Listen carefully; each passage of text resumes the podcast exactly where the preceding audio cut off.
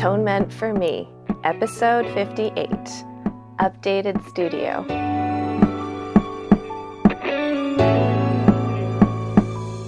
Hey, Magical Misfits, it's Kaidain Ivy, and welcome back to Atonement for Me. So, we're going to be a little bit more cheery this week.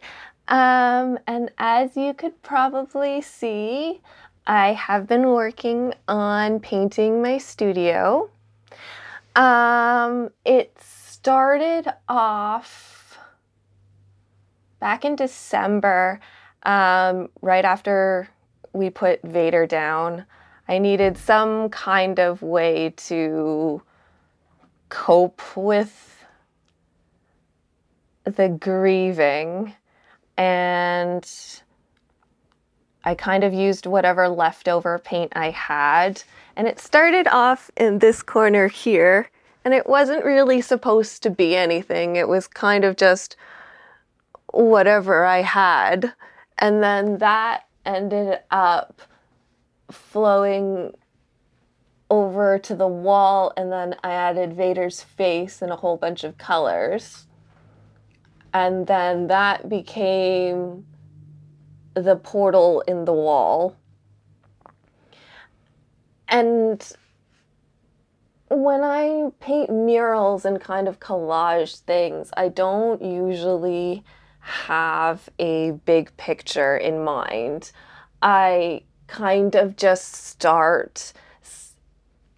I don't even sketch things out. I just kind of attack the walls with paint and Mod Podge and various layers of glitter but it's my escape because I can paint such a large surface and you can fit so many different things into that surface. It's kind of fun just being able to kaleidoscope or puzzle piece things in because the portal here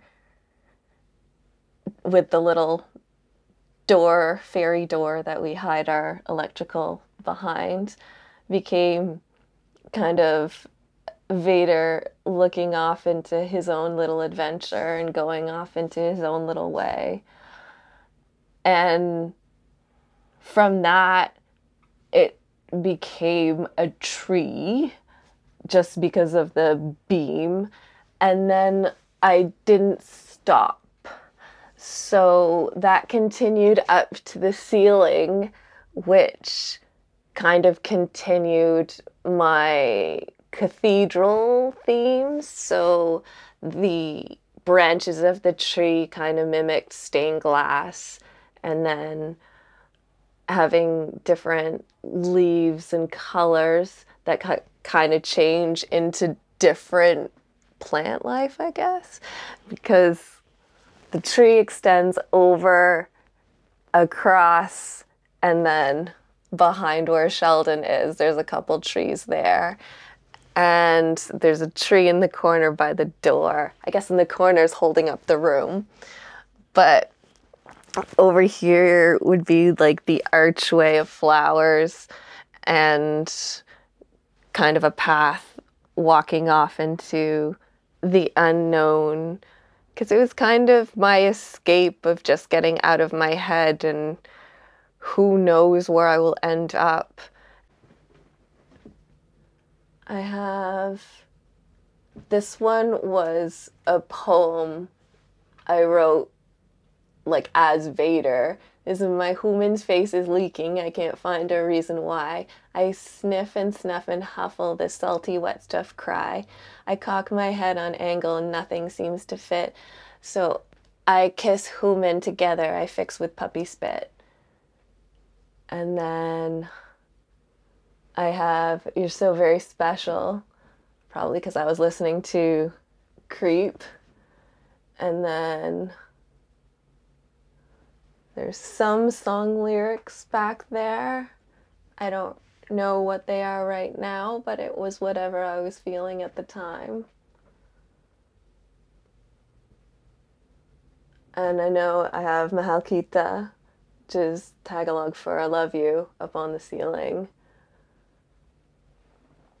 And because I did so many different layers of different colored paints and different finishes, I really like the depth that it's been given having little flecks of like holographic glitter and different types of glitters. It reminds me of those kind of like fun houses when you're a kid where you would have like those halls of mirrors or like you would have a big play tree and you could climb or crawl through it. Just something that is a safe place that just kind of makes you feel happy. So no matter what time of day or what kind of light shines through, it's this little magical hideaway corner of the house. Well, not that the rest of the house isn't magical, but this place kind of just fuels me and that's pretty fitting because I do a lot of my work here. So it's nice to be in an area that kind of just centers you and is in your zone.